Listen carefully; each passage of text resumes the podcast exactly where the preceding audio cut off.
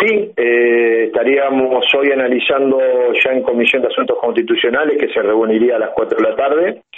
En principio iba a ser a las 5 horas, me informan que va a ser a las 4. No tenemos todavía un detalle exacto del proyecto, eh, lo que sí que tenemos conocimiento que se eliminarían eh, aquellas exenciones que se han mantenido a nivel provincial de las cuestiones de viáticos, zona, gasto de representación, que implica para eh, algunos rubros eh, incluir el impuesto a la ganancia que hasta este momento no, no estaba incluido. ¿no?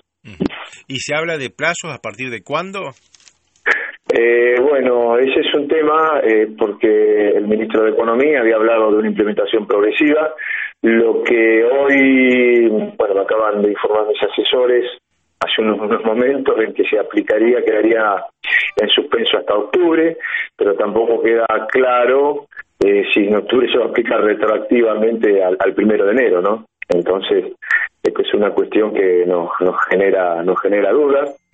Eh, hoy eh, sería una, una cantidad aparte desde el punto de vista económico para las economías de los distintos sectores de la provincia que se ven afectadas con la restricción de la venta, un flujo de dinero que saldría del, del circuito económico eh, de la provincia. ¿no?